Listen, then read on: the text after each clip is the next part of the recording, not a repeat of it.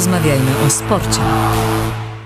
Grzegorz Milko, dobry wieczór. Odliczamy minuty, godziny w zasadzie, bo 20.45 zaczynamy ostatni mecz w ramach grupy eliminacji e, Ligi Narodów e, pomiędzy Walią a Polską w Cardiff. Po tym, co stało się w czwartek e, na Stadionie Narodowym, po tym blamarzu przeciwko Holandii, myślę, że przede wszystkim czekamy na lepszy styl naszych zawodników. Remis oczywiście daje nam utrzymanie w, w tej grupie, ale przede wszystkim chyba chodzi o poprawę jakości gry, której absolutnie nie było e, w żadnym wymiarze tak naprawdę na Stadionie Narodowym. Było bardzo, bardzo, bardzo źle. Przegraliśmy 0 do 2. E, co jeszcze? Czekamy na pewno na finał e, Ekstraligi Motor Lublin, Moje Bermudy, Stal Gorzów, a więc wielki finał, który się rozpocznie za 15 minut w Lublinie. Oczywiście no, zwycięzca dwumeczu, na razie bliżej jest Stal, bowiem 12 punktami wygra w pierwszym meczu, zostaje mistrzem Polski. To są ważne wydarzenia, także o tym będziemy mówić, ale przecież także ruszyły Mistrzostwa Świata w koszykówce pań i tutaj też oczywiście pochylimy się nad y, bardzo dobrym meczem naszej reprezentacji, y, która w Arnhem, a więc historycznym, pamiętającym czasy II wojny światowej, operacja Market Garden Arnhem, które wtedy było bardzo mm, no, takie przyjazne dla Polski. Teraz też się okazało przyjazne, bowiem wygraliśmy y, z Chorwacją, ale też o tym za moment. Zaczynamy od piłki nożnej, od tego, co nas bardzo, bardzo już tak można powiedzieć gdzieś tam elektryzuje, bowiem w Cardiff myślę, że wszyscy już myślą, w Cardiff myślą, bo, bo mają to blisko, a my oczywiście z perspektywy Polski także zastanawiamy się, jak to będzie na pięknym Millennium Stadium, na którym jest nasz kolega, z którego fachowości często korzystamy, redaktor Dariusz Kurowski, korespondent World Soccer. Witam Darku serdecznie na antenie Radia Wnet.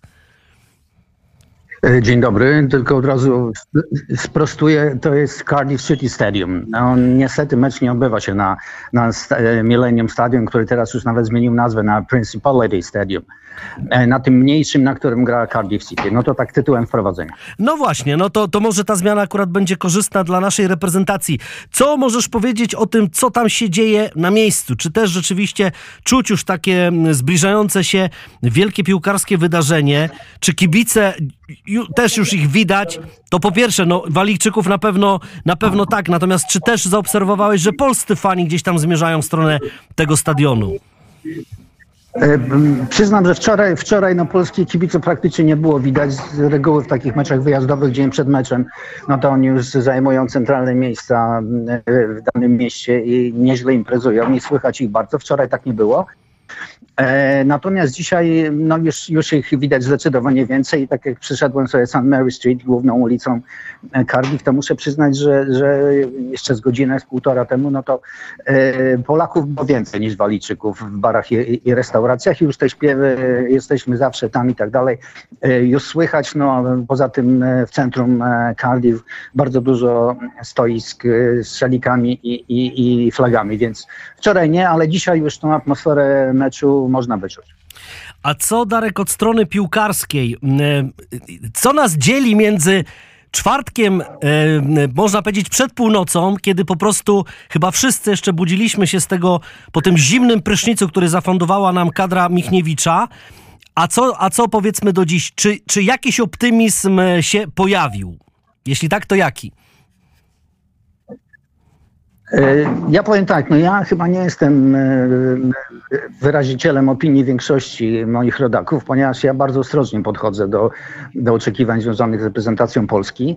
E, no, nie są to jakieś tragiczne nastroje z mojej strony dzisiaj. Przypomnę tylko, że remis z Holandią nastąpił po 1-6 z Belgią. Więc no, być może będzie też powtórka w tym sensie, że, że będzie dużo, dużo lepszy występ. Ja nie oczekuję też jakiegoś tam pięknego stylu gry. No chciałbym, żeby e, Polska zdobyła jeden punkt, bo to jest najważniejsze. Chociaż wszyscy już myślą perspektywicznie o finałach Mistrzostw Świata, ja jednak uważam, że najpierw trzeba się utrzymać w tej e, grupie najwyższej, najwyższej dywizji Ligi Narodów, bo jak no, poszłoby źle i byśmy spadli, no to już z takimi drużynami jak Holandia, no nawet nie będziemy mieli okazji, żeby przegrywać. Czyli uważasz, że powiedzmy nie ma co wyciągać wniosków z tego, co stało się w czwartek.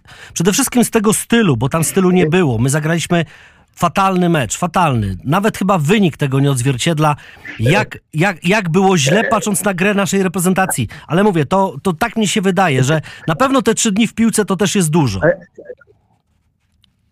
Tak, tylko ja, ja naprawdę uważam, że od, tej drużyny wymagamy, mówię po kibicach, dziennikarzach, za dużo w stosunku do tego, co ona potrafi. Na konferencji prasowej po czwartkowym meczu Czesław Michniewicz powiedział, że to już nie jest ta Polska, która zremisowała z Holandią i wymienił czterech piłkarzy, których nie było. To był Kasz, Góralski, jeszcze dwóch. I, i czterech piłkarzy w reprezentacji Polski przy tak małym potencjale, bo on jest ciągle niestety bardzo mały, drużyny, to jest bardzo dużo. I, i, i nie zapominajmy też o tym, ponieważ no, jeżeli będziemy za dużo tej drużyny wymagali, no to szybko się rozczarujemy. To jest średniej klasy drużyna europejska, powtarzam to od lat. E, ale oczywiście stać ją na to, żeby, żeby utrzymać się w tej najwyższej dywizji Ligi Narodów, czyli stać się no przynajmniej na remis z Walią. Co do tego nie mam najmniejszych wątpliwości. E, a co, co możemy powiedzieć, co wiesz już na tę chwilę, będąc tam na miejscu, a propos ewentualnego składu reprezentacji Polski? Ja wiem tylko, że na pewno nie zagra Karol Linetty odesłany na trybuny, który bardzo rozczarował selekcjonera i najprawdopodobniej także chyba Przemysław Frankowski, z tego co wiem. Mówię oczywiście o tych zawodnikach, którzy byli brani pod uwagę i grali w meczu z Holandią. Masz już może przypuszczalne składy?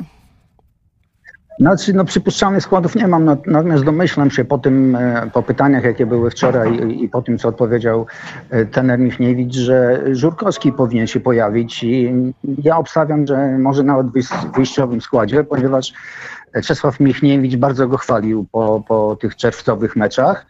I, I, wiem, że to jest jeden z jego faworytów, no, w, tym, w tym sensie, że, że no, ma do niego zaufanie. Jeżeli tylko e, będzie zdolny do gry, no to może liczyć na to, że zagra. Więc e, podejrzewam, że że jest szansa, że on wystąpi. Natomiast no, taka ciekawostka, ponieważ no, już mam w ręku program, e, który został przygotowany na, na ten mecz i, i Walijczycy wytypowali trzech Polaków, e, to, to się na, nazywa to watch, czyli takich do obserwacji, żeby warto na nich zwrócić uwagę. Nie są to z reguły piłkarze z tej najwyższej półki, ale tacy, którzy mogą coś fajnego pokazać w tym, no i myślę, że cię trochę zaskoczę, wymieniając trzy nazwiska, bo to jest Bartosz Bereszyński, Nikolo Zaleski i Krzysztof Piątek. No proszę. To według Walijczyków są piłkarze, piłkarze no, których warto obserwować w tym meczu.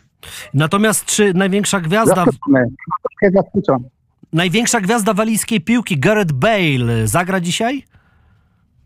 E, dosłownie przed pięcioma minutami zapytałem o to dziennikarza Walijskiego, który tam w biurze prasowym koło mnie siedział, no powiedział, że e, prawdopodobnie tak, no odwrócił się, mówi zapytaj tych z BBC, no bo oni z reguły najlepiej są poinformowani. No i dziennikarz z BBC po krótkim namyśle powiedział, że wczoraj były drobne komplikacje z Bailem, e, ale jego zdaniem powinien wyjść e, w podstawowym składzie. No, nie wyobrażam sobie, że było inaczej, tym bardziej, że Gareth Bale jest oczywiście na okładce programu na dzisiejszy mecz, więc raczej te, te dwa fakty powinny być zbieżne. On też teraz występuje podobnie jak Karol Świderski, ale to też oczywiście trochę na innych biegunach w lidze MLS, prawda? Jak on tam sobie radzi? E, ja dokładnie aż tak tego nie śledzę, ale wiem, że, że no, miał tam jakiś jeden bardzo dobry występ. Pokazywano jego, jego bramkę którą, którą zdobył, no i zachwycono się nią. No, moim zdaniem jest to jeden z najlepszych y, piłkarzy w historii futbolu. Y, y, może nawet otwiera listę z tych, którzy nie wykorzystali e, swojego potencjału, ponieważ on no, w tej chwili chyba nie, ale możliwości ma, miał gigantyczne i uważam, że on powinien być wymieniany razem z Messim, e, Lewandowskim i tam jeszcze, no niewielu już ich jest, ale piłkarz o genialnym potencjale, no niestety głowa chyba nie ta i jak ktoś woli golfa, golfa od piłki, to nie dziwmy się, że w tej piłce wszystkiego nie może osiągnąć. No tak, Darek, ale nigdy nikt mu nie zapomni pięknej bramki strzelonej przewrotką w finale Ligi Mistrzów przeciwko Atletico, gdzie, gdzie później jeszcze też strzelał gole w tym finale. Można powiedzieć, że wygrał dla Realu ten finał i takich meczów jeszcze gdzieś tam kilka było, ale rzeczywiście później... Ale, oczywiście. Mm. Ależ oczy, oczywiście, no, dlatego powtarzam, że to piłkarz o genialnym potencjale, no niewykorzystaniem niestety takich meczów, jakbyśmy tak poszperali w pamięci, byśmy jeszcze kilka znaleźli, fantastycznych bramek, ale, ale też e, wspaniałych zagrań. Ja uważam, że to był najlepszy zawodnik, choć niedoceniony podczas Mistrzostw Europy e, w 16 roku, bo przebywałem wtedy kilka meczów Walijczyków i, i on dosłownie w każdym był, nie wiem, bocznym obrońcą, defensywnym pomocnikiem, za chwilę napastnikiem, za chwilę rozgrywającym. On, on grał wszędzie. I to nie był przypadek, że Walia tak wysoko zaszła wtedy, e, bo to był głównie Bale e, ze wspaniale wkompowanym,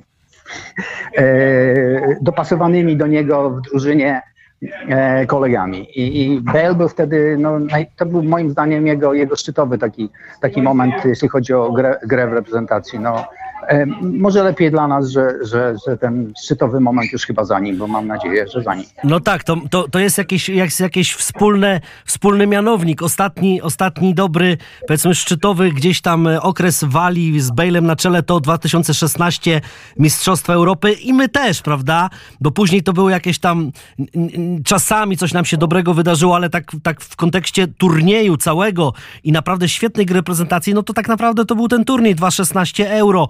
Y, I, i, i, tak, trzeba, tak trzeba do sprawy podejść. Trochę czasu minęło. Oczywiście była teraz ostatnio, Darek, wrócę jeszcze do, do, do składów. Może, może podam przypuszczalny, nie wiem, czy się z nim zgodzisz, czy nie, według y, na przykład sport.pl. Mhm. Szczęsny w bramce, Bednarek, Glik, Kiwior, a więc trójka w obronie, tak jak z Holandią. Dalej, Skóraś, Żurkowski, Krychowiak, Zalewski, Szymański, Zieliński, a więc tych dwóch ofensywnych pomocników i Lewandowski sam, i Lewandowski sam, gdzie była ta dyskusja, że Lewy bardziej chciał grać z Milikiem, ale ten Milik zagrał tylko dobrze pierwszych 10 minut drugiej połowy i tak dalej, i tak dalej. No więc jak byś się odniósł do takiego składu? Znaczy nie jest to dla mnie zaskoczeniem. Tak jak mówiłem, Żurkowski y, prawdopodobnie moim zdaniem też tak uważałem, że, że wyjdzie w podstawowym składzie. Natomiast y, ja chętnie się odniosę do, do tej dyskusji o jednym czy dwóch napastnikach. Uważam, że to jest temat zastępczy od wielu lat. Oczywiście ja się mogę na tym nie znać i nikt nie, nie ma obowiązku mnie słuchać. Natomiast no, pisząc o tym, kilka razy zawsze cytowałem Roberta Lewandowskiego, który powiedział, że zresztą no, trudno mu odmówić racji, że tak naprawdę na boisku wszystko jest tak płynne, ta, taktyka we współczesnej piłce no jest tak, odgrywa tak gigantyczną rolę, że, że właściwie to się tak płynnie zmienia, że um, przypisywanie jednemu piłkarzowi roli, nie wiem, drugiego napastnika, y, czy, czy powiedzmy ofensywnego pomocnika, no to się może wielokrotnie zmieniać w ciągu meczu. I naprawdę podnoszenie tej kwestii, która, która jest dla mnie wiarą e, e, tych, którzy, którzy tę kwestię podnoszą, że tylko w systemie gry e, leży problem reprezentacji Polski, jak będziemy zamiast jednego grali dwoma, no to będziemy góry przenosić, no jest po prostu no, naiwne i, i tyle. No dobrze, no też zobaczymy, jak się ten mecz będzie układał, bo rzeczywiście może to wsparcie, wsparcie Mylika gdzieś tam w trakcie gry się przyda lub nie. A jak, jak wygląda... Ale... Mhm, proszę, proszę. Nie, chciałem tylko powiedzieć, że, że w trakcie meczu to się może zmieniać tak płynnie, że, że, że często nawet no, nie jesteśmy w stanie tego zauważyć. Natomiast no, naprawdę proszę nie przywiązujmy aż takiej wagi do tego, czy, czy wyjdziemy jednym czy dwoma napastnikami. Oczywiście to się, to się gra troszeczkę inaczej, no ale na dwóch czy trzech konferencjach prasowych E, jakich ostatnio byłem z trenerem Michniewiczem, on sam dawał do zrozumienia, że gra z dwoma e, napastnikami ma mnóstwo ograniczeń, bo jak ja słyszę relacje z meczu i komentator mówi, no tak, trener widzi, co się dzieje, wprowadza drugiego napastnika. No to doprowadzając to rozumowanie do ściany, liczba bramek zależy od liczby napastników na boisku, czyli jakby grało 10 napastników, to by drużyna, nie wiem, strzelała mnóstwo bramek, no co wiadomo, że jest nonsensem. E, zawsze powtarzam, jak gra jeden napastnik więcej, to jest jeden mniej pomocnik do podawania piłki e, zawodnikom, którzy mają okazję do strzelenia bramki, żeby o tym też pamiętać przy tej dyskusji. To na pewno. No niemniej jednak, niemniej jednak liczymy na e, żywszego, bo nie powiem skuteczniejszego, bo nawet strzału nie oddał w meczu z Holandią, ale takiego żywszego, przede wszystkim uśmiechniętego Roberta Lewandowskiego. O, to, to, to już by był też syndrom, że... No tak, tylko, tylko, tak, tak. tylko pytanie, pytanie, czy to była wyłącz, wyłącznie jego wina, no bo napastnik to żyje, żyje z pracy kolegów. No, jeżeli oni nie, nie, dostarczą mu towaru, no to powiedzmy on tego towaru nie sprzeda. No. E, tak to oględnie ujmując. No. Więc e, jeżeli rzeczywiście będzie dostawał więcej piłek i, i, i, to wtedy będzie w stanie zamienić je na bramki, bo to potrafi chyba znakomicie, w to nikt nie powinien wątpić. Ale jeszcze też dodajmy, że przecież Virgil van Dijk to po prostu, można powiedzieć, no zagrał kapitalnie przy Robercie Lewandowskim, pokazując, że przy najlepszym napastniku świata e, jest jednym z najlepszych obrońców świata. Myślę, że Walia takiego nie ma jak Virgil van Dijk. Mam taką przynajmniej nadzieję. E, to też.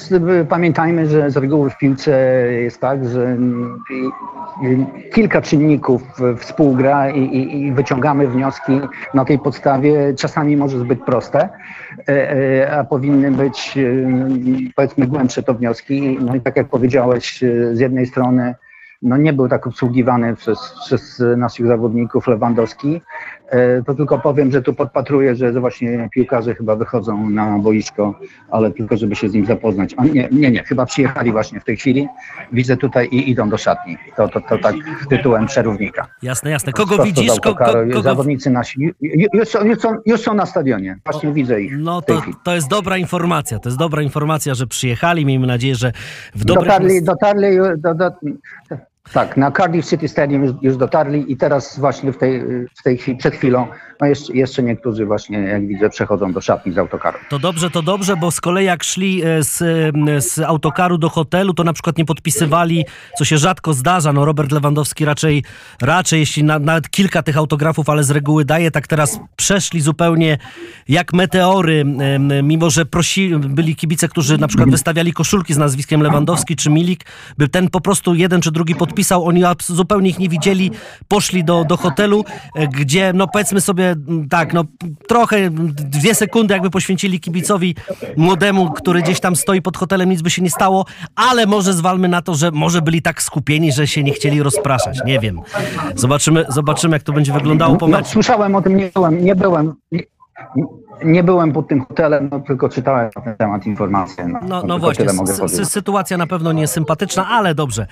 Zobaczymy, że oby było sympatycznie a. na boisku. Darek, a jeszcze tak na koniec. Halo, ja, halo, halo jak, jak, jak, jak ta atmosfera między dziennikarzami? Czy, czy... Przepraszam, bo głos moduluje tutaj. Dobrze, to, to, to w takim razie ja już nie będę przedłużał. Wiem, wiem tylko, że też na swoim, e, na swoim portalu będziesz o tym pisał, prawda? Może, może powiesz, gdzie będzie można przeczytać też te twoje relacje i wojaże z, po, po Wyspach Brytyjskich?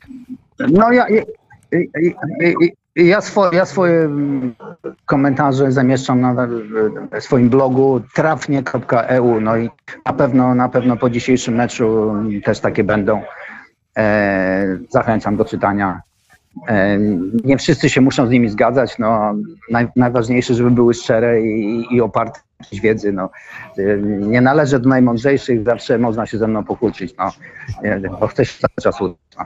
Mam nadzieję, że piłkarze też mają takie podejście do życia. Bardzo dziękuję za to spotkanie wprost z Cardiff. Dariusz Kurowski, World Soccer, ale także trafnie EU. Darku, dziękuję. Dobrego meczu.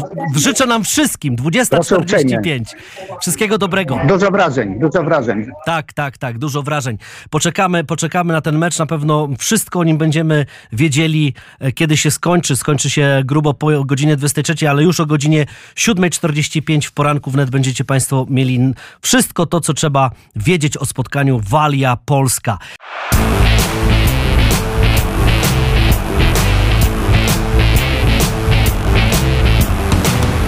Porozmawiajmy o sporcie. Przechodzimy do siatkówki. Rozpoczęły się Mistrzostwa Świata Pań. Y, Kamil Kowalik jest z nami. Witaj, witaj Kamil, bardzo serdecznie. Dobry wieczór, również serdecznie witam Państwa, witam Ciebie Grzegorzu. Tak, śledziliśmy razem y, Mistrzostwa Świata Panów, piękne, wspaniałe, finał z Włochami przegrany, ale emocje były wielkie. Jesteśmy wicemistrzami świata. Panie zaczęły, zaczęły w Holandii, w Arnhem. E, pewnie wielu się to, to miejsce kojarzy z II wojną światową, z operacją Market Garden, z piękną postawą e, naszych spadochroniarzy, generała Sosabowskiego, ale to oczywiście historia, którą dziś uczymy się z podręczników. Możemy jeszcze obejrzeć film o jeden most za daleko. Natomiast jeśli przełożymy to na sport, to tam gra Vitesse Arnhem, prawda? Dobry klub z Holandii i e, wiem, że na stadionie tego klubu położono parkiet i tam była inauguracja. Więc proszę Kamilu, opowiedz o tym, co się działo w meczu Polska-Chorwacja i czy nasze siatkarki grały właśnie na stadionie piłkarskim.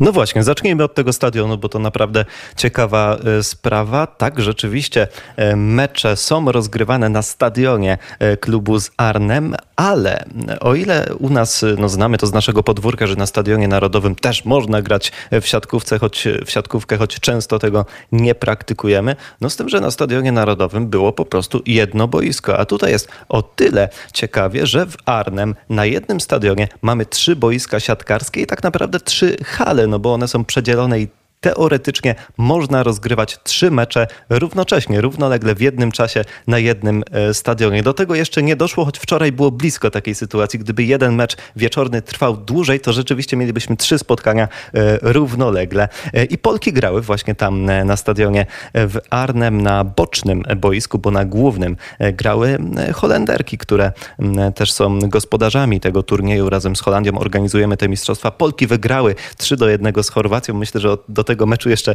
za chwilkę wrócimy. W całkiem ładnym stylu poradziły sobie e, podopieczne Stefano Lavariniego, ale jeszcze kilka słów o tym e, turnieju, taki wstęp. Mistrzostwa Świata e, Kobiet, a więc dwa tygodnie po mundialu mężczyzn ruszają panie.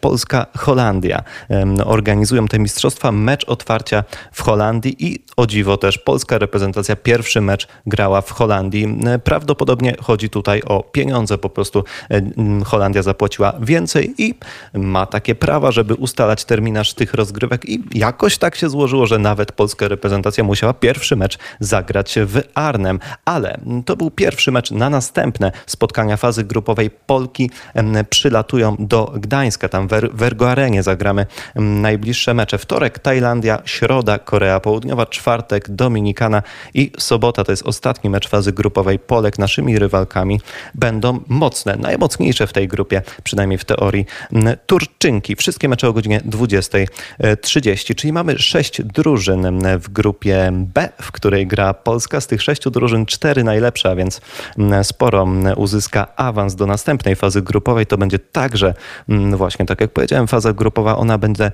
będzie w naszym przypadku rozgrywana w Łodzi, no bo wierzymy, że Polki w tej najlepszej czwórce się znajdą. Ale nie chodzi tutaj tylko o awans, o bycie w tej najlepszej czwórce. Ważne jest to, aby zdobywać jak najwięcej więcej punktów, bo one będą przechodzić do tej drugiej tabeli. Punkty zdobyte, zdobyte w meczach z zespołami, które także uzyskają e, awans. E, na ten moment Polki e, wygrały pierwsze spotkanie 3 do 1 z Chorwatkami. No mecz dziwny, ale w żeńskiej siatkówce często zdarza się to, że mamy takie falowanie, że raz jedna drużyna ma naprawdę sporą przewagę, potem druga to nadrabia i ona wychodzi na prowadzenie i naprawdę są przeróżne te wyniki Tak też miało miejsce e, w piątek podczas meczu Polek z Chorwatkami. Pierwszy set świetny, 25 do 19 wygrały nasze reprezentantki. Uśmiechy na twarzach, ale szybko one niestety opuściły oblicze naszych zawodniczek, bo w drugiej partii przegraliśmy 21 do 25. Tam w grę wszedł między innymi świetny blok Chorwatek. No i potem ten najdziwniejszy trzeci set. 16 do 9 prowadziły e, Chorwatki i tutaj pojawił się problem po stronie naszych rywalek, a my znowu na fali po prostu Polki nadrabiały bardzo, bardzo szybko, bardzo sprawnie punkty. Doszło do stanu 17-20, potem 23-21. Prowadziliśmy po 23. Jeszcze Holenderki, e, Chorwatki miały ostatnie e, słowo w tym e, secie, ale ostatecznie wygrana ta partia 25 do 23, a więc było 2 do 1 przed czwartą partią spotkania Polska-Chorwacja. Czemu zawdzięczamy taki, taką zmianę w grze polskiej reprezentacji, że byliśmy w stanie nadrobić te 7 punktów w drugiej, w trzeciej partii. Podwójna zmiana. Katarzyna Wenerska, Monika Gałkowska, więc rozgrywająca i, i atakująca. One wszedły na boisko, zmieniając Wołosz i, i naszą atakującą Magdalenę Stysiak. No i naprawdę to zafunkcjonowało świetnie. Potem ostatnia partia, już rozpędzone Polki nie dały w zasadzie nic do powiedzenia Chorwatkom. 25 do 15 wygraliśmy ten mecz. Na co warto zwrócić uwagę? Jakie były atuty polskiego zespołu e, podczas e, tego meczu. Na pewno blok Na pewno dobry atak w naszym wykonaniu. E, dużo mówiło się o tym, że my możemy mieć problem z atakującą, ale Magdalena Stysiak w miejsce chociażby Malwiny Smażek-Godek, której nie było na tych mistrzostwach, no spisała się naprawdę spor, bardzo dobrze, ale też Oliwia Różańskie, więc przyjmująca, ona brała na siebie sporo piłek i 16 punktów, więc najwięcej w tym meczu zdobyła właśnie nasza przyjmująca. Przyjęcie trochę kuleje, ale to jest jeszcze, mam nadzieję, jak najbardziej do nadrobienia, choć i w tym polu wyróżniała się e, nasza e, libero, a więc jest dobrze. Maria Stencel, nasza libero reprezentująca Policję, a więc ten najmocniejszy z polskich klubów. Miejmy nadzieję, że Polki się rozpędzają, no ale teraz rywalki coraz trudniejsze. No właśnie, ale teraz powiedz Kamil, bo tak, e, nie ma naszej, nie wiem czy najlepszej, ale na pewno czołowej siatkarki Malwiny Smażek. Trochę taki syndrom, powiedzmy, Wilfredo Leona, którego też nie było. Ale dobrze, no o, o kimś, kogo nie ma, myślę, że nie ma sensu się rozwodzić. Nie ma i już.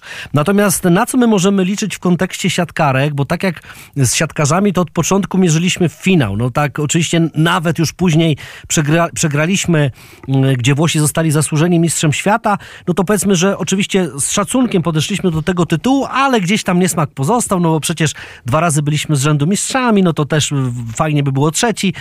No więc co, jak my możemy celować w przypadku siatkarek? Jaki to jest poziom w kontekście światowej siatkówki? I powiedzmy, że co będzie zaskoczeniem, a co będzie rozczarowaniem, Twoim zdaniem?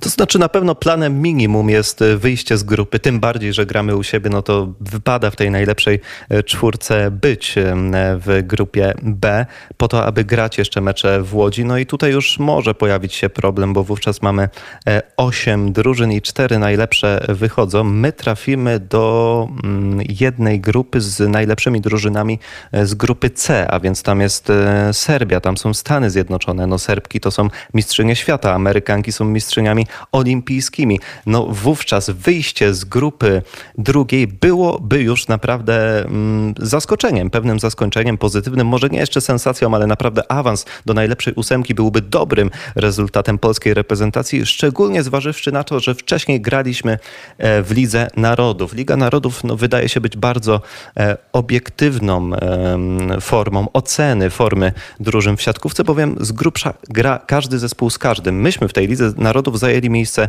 13. Także awans do ćwierćfinału Mistrzostw Świata na pewno byłby sukcesem, biorąc pod uwagę to, co się działo w tej Lidze Narodów, gdzie Polki grały dość nierówno, gdzie popełniały sporo błędów. No, gdy, jeżeli te błędy nam się uda wyeliminować, jeżeli wejdziemy na pewien wyższy poziom koncentracji, to myślę, że rzeczywiście o ten ćwierćfinał możemy się pokusić, aczkolwiek no tutaj już będzie potrzebny naprawdę, mm, no będzie potrzebna solidna gra, kiedy przyjdzie nam rywalizować już w grupie z Turcją, już w grupie z Dominikaną. No, dla niewtajemniczonych e, w siatkówce może się to zdawać dziwne, ale Dominikana jest naprawdę jakościową drużyną. To są mistrzynie Ameryki Północnej, Środkowej i Karaibów, bo tak ten e, tytuł się nazywa. Mecz z Dominikaną w czwartek. No także, tak jak mówię, awans do drugiej grupy jest planem minimum. Natomiast awans z tej kolejnej grupy, która będzie rozgrywana w Łodzi, już byłby naprawdę świetnym rezultatem. No a potem, tak jak podkreślają obserwatorzy, w fazie pucharowej, kiedy już będziemy w tym ćwierćfinale, no to może się wydarzyć e, wszystko. Także oby do ćwierćfinału, który już by miał miejsce w Gliwicach. A te decydujące mecze, czyli półfinały, finał e, w Holandii czy w Polsce? E, tutaj półfinał jeszcze mamy pół na pół. Jeżeli Polska by grała, gralibyśmy w Gliwicach, w hali dobrze znanej kibicom no, z Mistrzostw Świata Panów. Natomiast e, jest też drugi półfinał w Appeldornie i to też Appeldorn będzie gospodarzem meczu finałowego i meczu o trzecie miejsce. Finał jest zaplanowany na 11 e, października. Tak to wygląda. Czyli mamy sporo meczów w Polsce, bo w Polsce też gra teraz grupa C. Oni grają w Łodzi. Dwie grupy grają w Holandii, dwie grupy e, w Polsce. Potem jedna z tych grup drugiej fazy grupowej także będzie grała w Polsce. No i połowa, prawie połowa meczów e, fazy mm, pucharowej także będzie rozgrywana w Polsce. To Kamil, tak na koniec e, proszę cię jeszcze tylko, żebyś powiedział o tym sukcesie młodzieżowej reprezentacji polskich siatkarzy, tak? Bo mamy finał Tak jest, mamy finał i to o 20, a więc za 26 minut dokładnie startujemy. No i gramy z Włochami. Wcześniej wygrana 3 do 0 z reprezentacją Belgii, a więc no, e, fantastyczny występ w półfinale. Włosi tam pokonali Bułgarię 3 do 1 i znowu spotykamy się z Włochami. E, trenerem naszego zespołu jest Mateusz Grabda, który mówi, że mimo przegranej w fazie pucharowej, w fazie grupowej, bo myśmy już raz z Włochami grali. Niestety przegraliśmy ten e, mecz. E, trener jest zdania, że my będziemy w stanie walczyć o ten złoty medal. No i wskazuje na najmocniejszą stronę Włoch, którą jest gra blok obrona. W ogóle zdaje się, że ten, ten element siatkówki teraz jest naprawdę tutaj na, na, na, na, naprawdę jest na niego zwracane bardzo dużo uwagi na to, aby w momencie, kiedy przeciwnik ma piłkę, aby do perfekcji opanować mm, e, ustawienie bloku, aby czytać w miarę możliwości gra rozgrywającego. No i chodzi o to, co dzieje się za blokiem, aby, aby tą piłkę po ewentualnym wybloku po prostu podbijać, choćby na 10-11 metrze. Na to jest e, po prostu e, du duża uwaga jest do tego przywiązywana. No to są Włosi, my gramy z nimi o godzinie 20. I co jeszcze o naszej reprezentacji? No ciekawy zawodnik przyjmujący Piotr Śliwka. Nazwisko kojarzone z reprezentacji senior i rzeczywiście Piotrek jest bratem Aleksandra Śliwki. Nawet y, był na meczu przynajmniej jednym w Gliwicach reprezentacji Polski, także przypatrywał się już na tych siatkarzy grających na najwyższym poziomie. I mamy nadzieję, że no, podpatrzył co nieco i dzisiaj zaprezentuje naprawdę świetną formę. Gramy z Włochami, a Włosi teraz przeżywają no złote lata swojej siatkówki. My relacjonowaliśmy ten finał Mistrzostw Świata w Katowicach mężczyzn. Włosi go wygrali, ale co jeszcze? No Włosi są aktualnymi mistrzami Europy sprzed y, sezonu. Włosi w tym roku wygrali Mistrzostwa Europy do lat 22. To mężczyźni, panie, są aktualnymi mistrzyniami Europy. Wygrały w tym roku Ligę Ligę Narodów. Młodsze Włoszki do lat 21 wygrały w tym roku Mistrzostwa Europy. Włoszki do lat 19 też wygrały Mistrzostwa Europy. No także Włosi są tutaj e, bezbłędni, no ale w końcu trzeba zatrzymać tę passę i mamy nadzieję, że dzisiaj reprezentacja Mateusza Grabdy właśnie tego dokona. Nasi e, chłopcy, przypomnę, o godzinie 20 grają z Włochami. Dodajmy finał Mistrzostw, e, Mistrzostw Europy do lat 20. Europy tak, 20, tak Europ, jest. Mistrzostw Europy, Europ, Europy do lat 20. No a siatkówka rzeczywiście ostatnio jest opanowana przez Włochów. To miejmy nadzieję, że, że też teraz y, nasi, nasi wygrają. Y, Kamil, y, to tak na koniec, może chcesz posłuchać oficjalny skład reprezentacji Polski, polskich piłkarzy na mecz przeciwko Walii w Cardiff, bo właśnie, właśnie w agencjach światowych zeszły składy. A więc tak, w bramce Szczęsnym, dalej trójką w obronie Bednarek, Glik, Kiwior, linia pomocy Bereszyński, Krychowiak, Żurkowski, Zalewski, Zieliński i jednak gramy dwójką napastników Lewandowski i Świderski.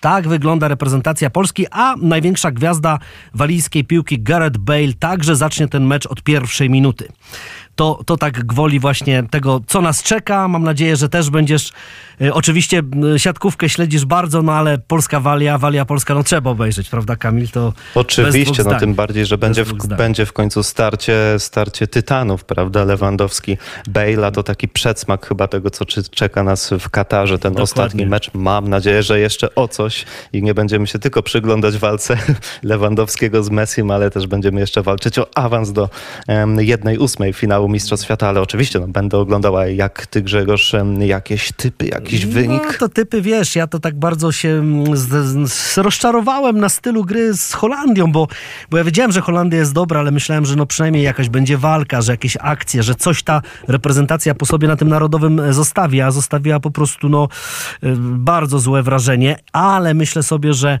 to też powinno ich teraz pozytywnie nastawić i nastroić i też tak rzeczywiście mm, absolutnie inaczej muszą zagrać e, z Walią, więc, więc, więc niech to będzie na przykład takie dobre, mocne 2-2, co remis, oczywiście jeden punkt przy remisie daje nam utrzymanie w grupie, ale już to też pokaże, że potrafimy strzelać gole, że jesteśmy mocni. No bo Walijczycy też oczywiście u siebie, u siebie na pewno, e, na pewno są drużyną drużyną, która, która nie odpuści.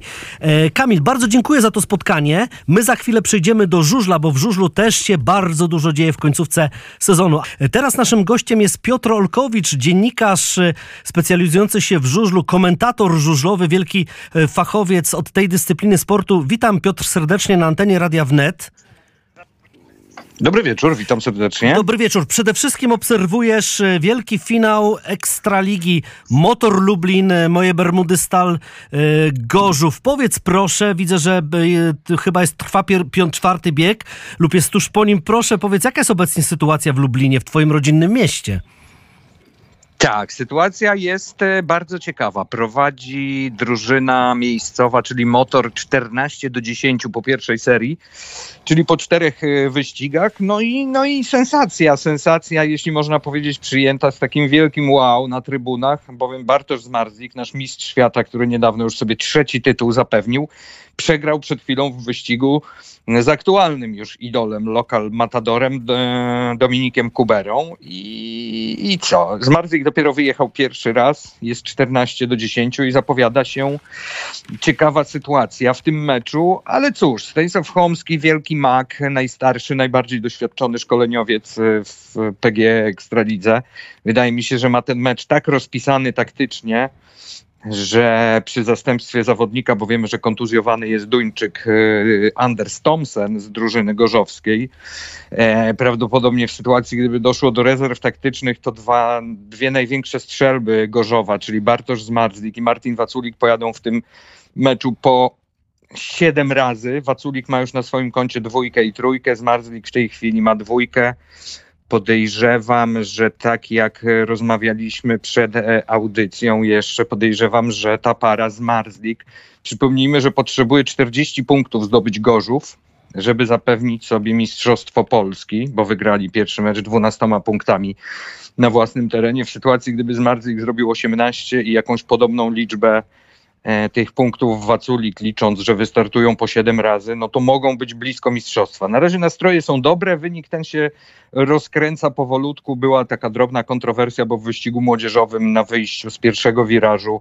upadek e, Mateusza Cierniaka, miejscowego znakomitego juniora. No i sędzia Krzysztof Mejzej jednak dopatrzył się jego winy i postanowił wykluczyć Cierniaka, a Lublinianie na pewno bardzo mocno liczyli na podwójne zwycięstwo w wyścigu, gdzie jadą sami zawodnicy do 21 roku życia. Chcecie spytać o te gwiazdy, no bo tak, wiadomo, że Bartosz Zmarzlik e, tym meczem już definitywnie żegna się przynajmniej na czas jakiś z Gorzowem. Wcześniej był pożegnany w Gorzowie przez miejscowych kibiców, dostał piękny bukiet żółto-niebieskich kwiatów w barwach stali. E, Wiadomo, że teraz jedzie po raz ostatni, by w nowym sezonie już przywdziewać e, plastron motoru Lublin. Myślę sobie, że znając Bartka i jego wielki profesjonalizm, zrobi wszystko, żeby ten tytuł wygrać dla Gorzowa i żeby zostawić powiedzmy po sobie no, wspaniałe ws- wspomnienia, choćby w związku z tym, że, że dał jeszcze mistrzostwo mm, Gorzowowi. Czy też myślisz, że tak będzie? Czy może w którymś momencie zacznie, nie wiem, zamykać manetkę gazu, no bo przecież motor to będzie jego pracodawca w nowym sezonie?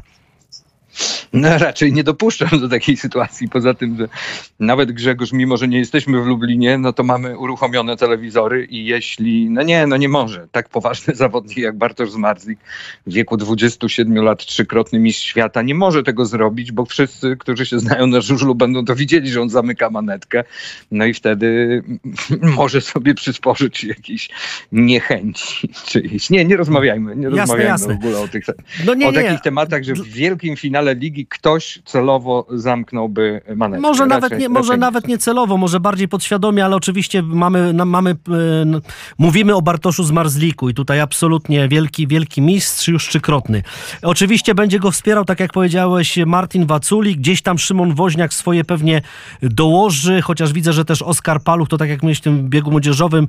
E, Natomiast jeśli chodzi o Lublin, Maksym Drabik e, już ma teraz 5 punktów, 2-3, a o jego formę myślę, że kibice Koziołków się na pewno obawiali, bowiem jest bardzo nierówna.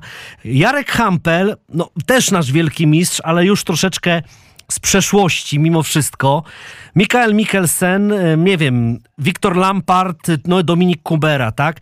Czyli ta siła, można powiedzieć, personaliów e, lubelskich jest też absolutnie mocna. Jak ty sobie myślisz, jak ty to układasz, że rzeczywiście, że ten pojedynek też się będzie rozgrywał poprzez indywidualności z jednej i z drugiej strony?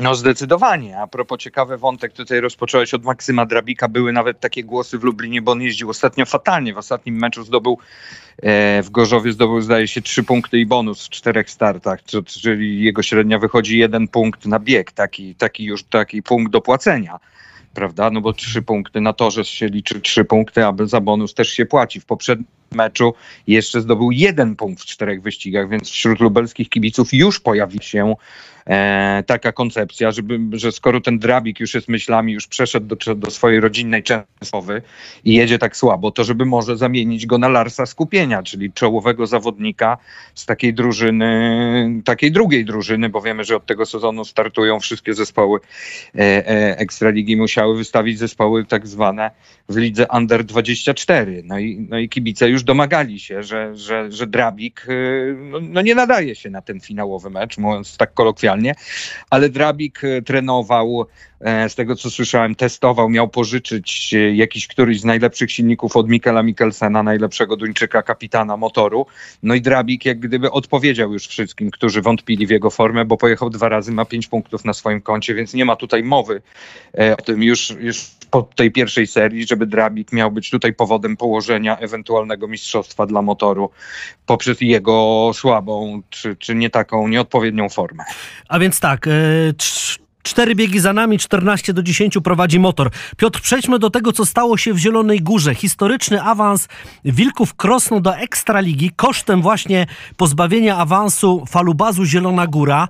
No myślę, że dramat jednych, wielka, wielka sprawa dla tych drugich, e, dla tych e, właśnie już praktycznie z Bieszczad, gdzie, gdzie to KSU nam przed chwilą przygrywało, ale tak naprawdę jak to, jak to wyjaśnisz? No bo jednak żużlowo absolutnie falubas miał chyba wszystkie argumenty, argumenty, by, by do tej ekstraligi powrócić.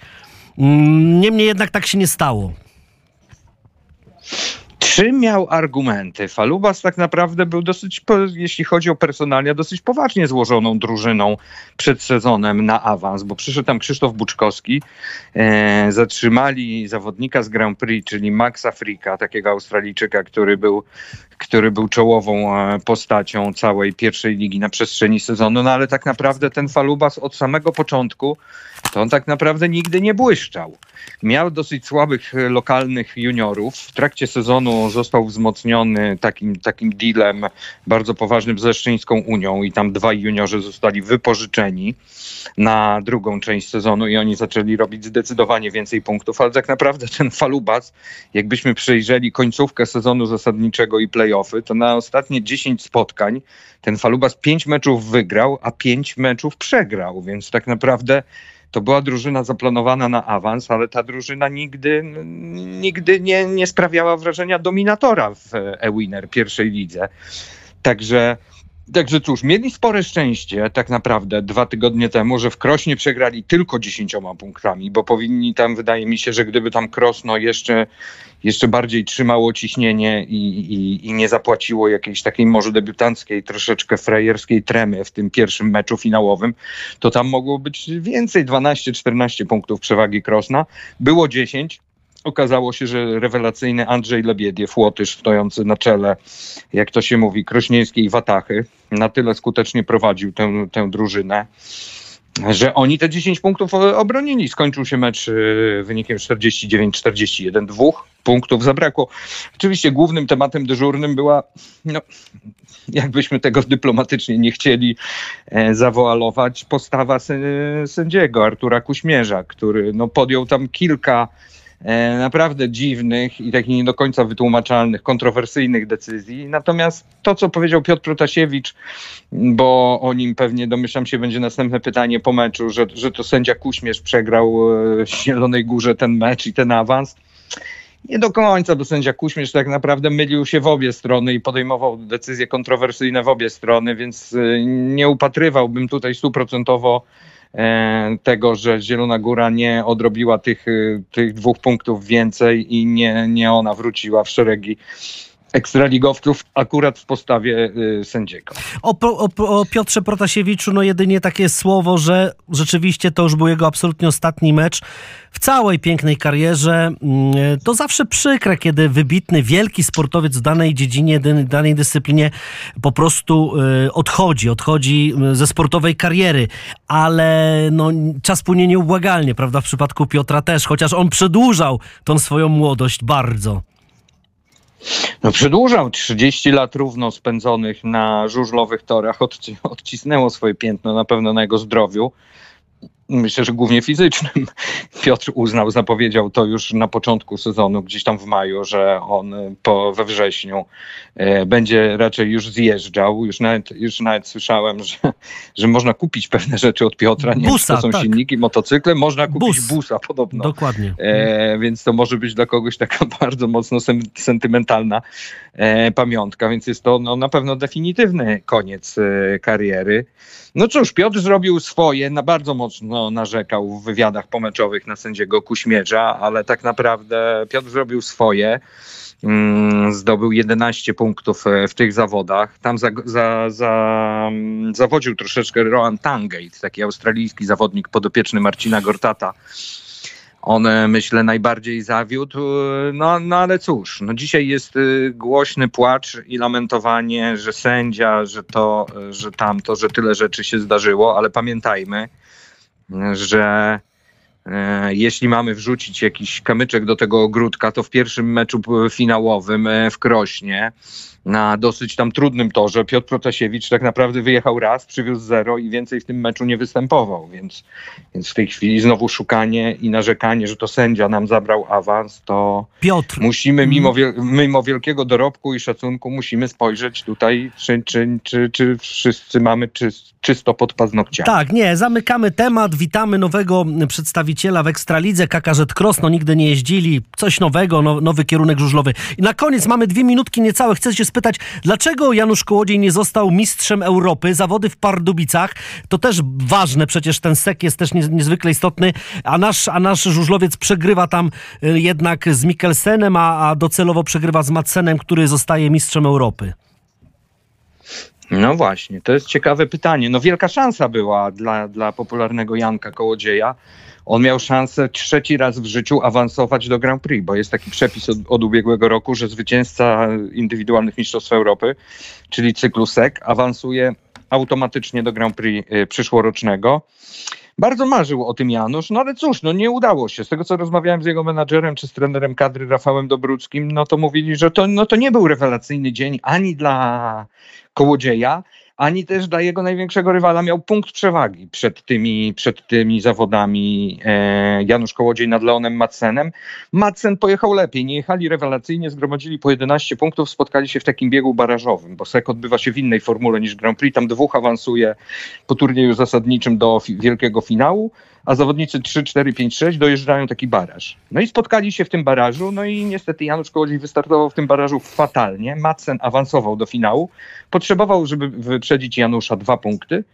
No i pojechał w tym finale tak, że przyjechał za plecami swojego kolegi z reprezentacji Mikkelsena i te dwa punkty wystarczyło, żeby wyprzedzić jednym oczkiem. Kołodziej musi obejść się smakiem, bo przepisy FIMU regulują tę sytuację tak, że jeśli wygrywasz, to idziesz do Grand Prix, a jeśli jesteś drugi, a Madsen, przypomnijmy, że jest wicemistrzem świata już za plecami Bartosza Zmarzlika, to się w ostatniej rundzie w sobotę w Toruniu nie zmieni, jest mistrzem świata, czyli on ma jak gdyby dwie przepustki do przyszłorocznego cyklu Grand Prix, tak? Bo jest i wicemistrzem świata, czyli utrzymał się w szóstce i wszedł przez eliminację SEC.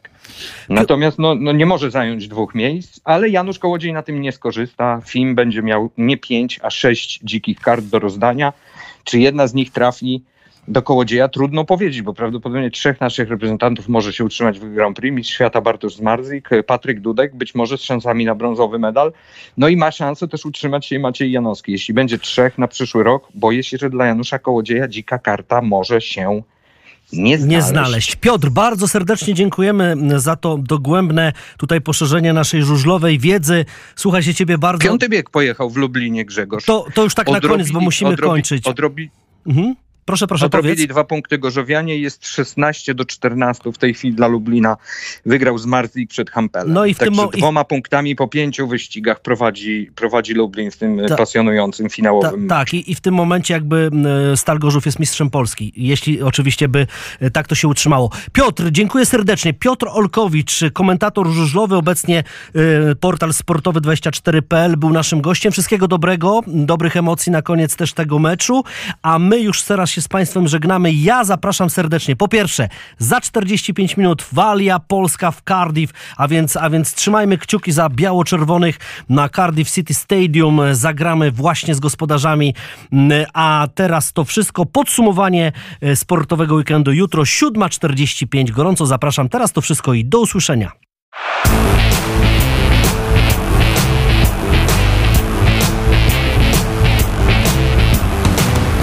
Porozmawiajmy o sporcie.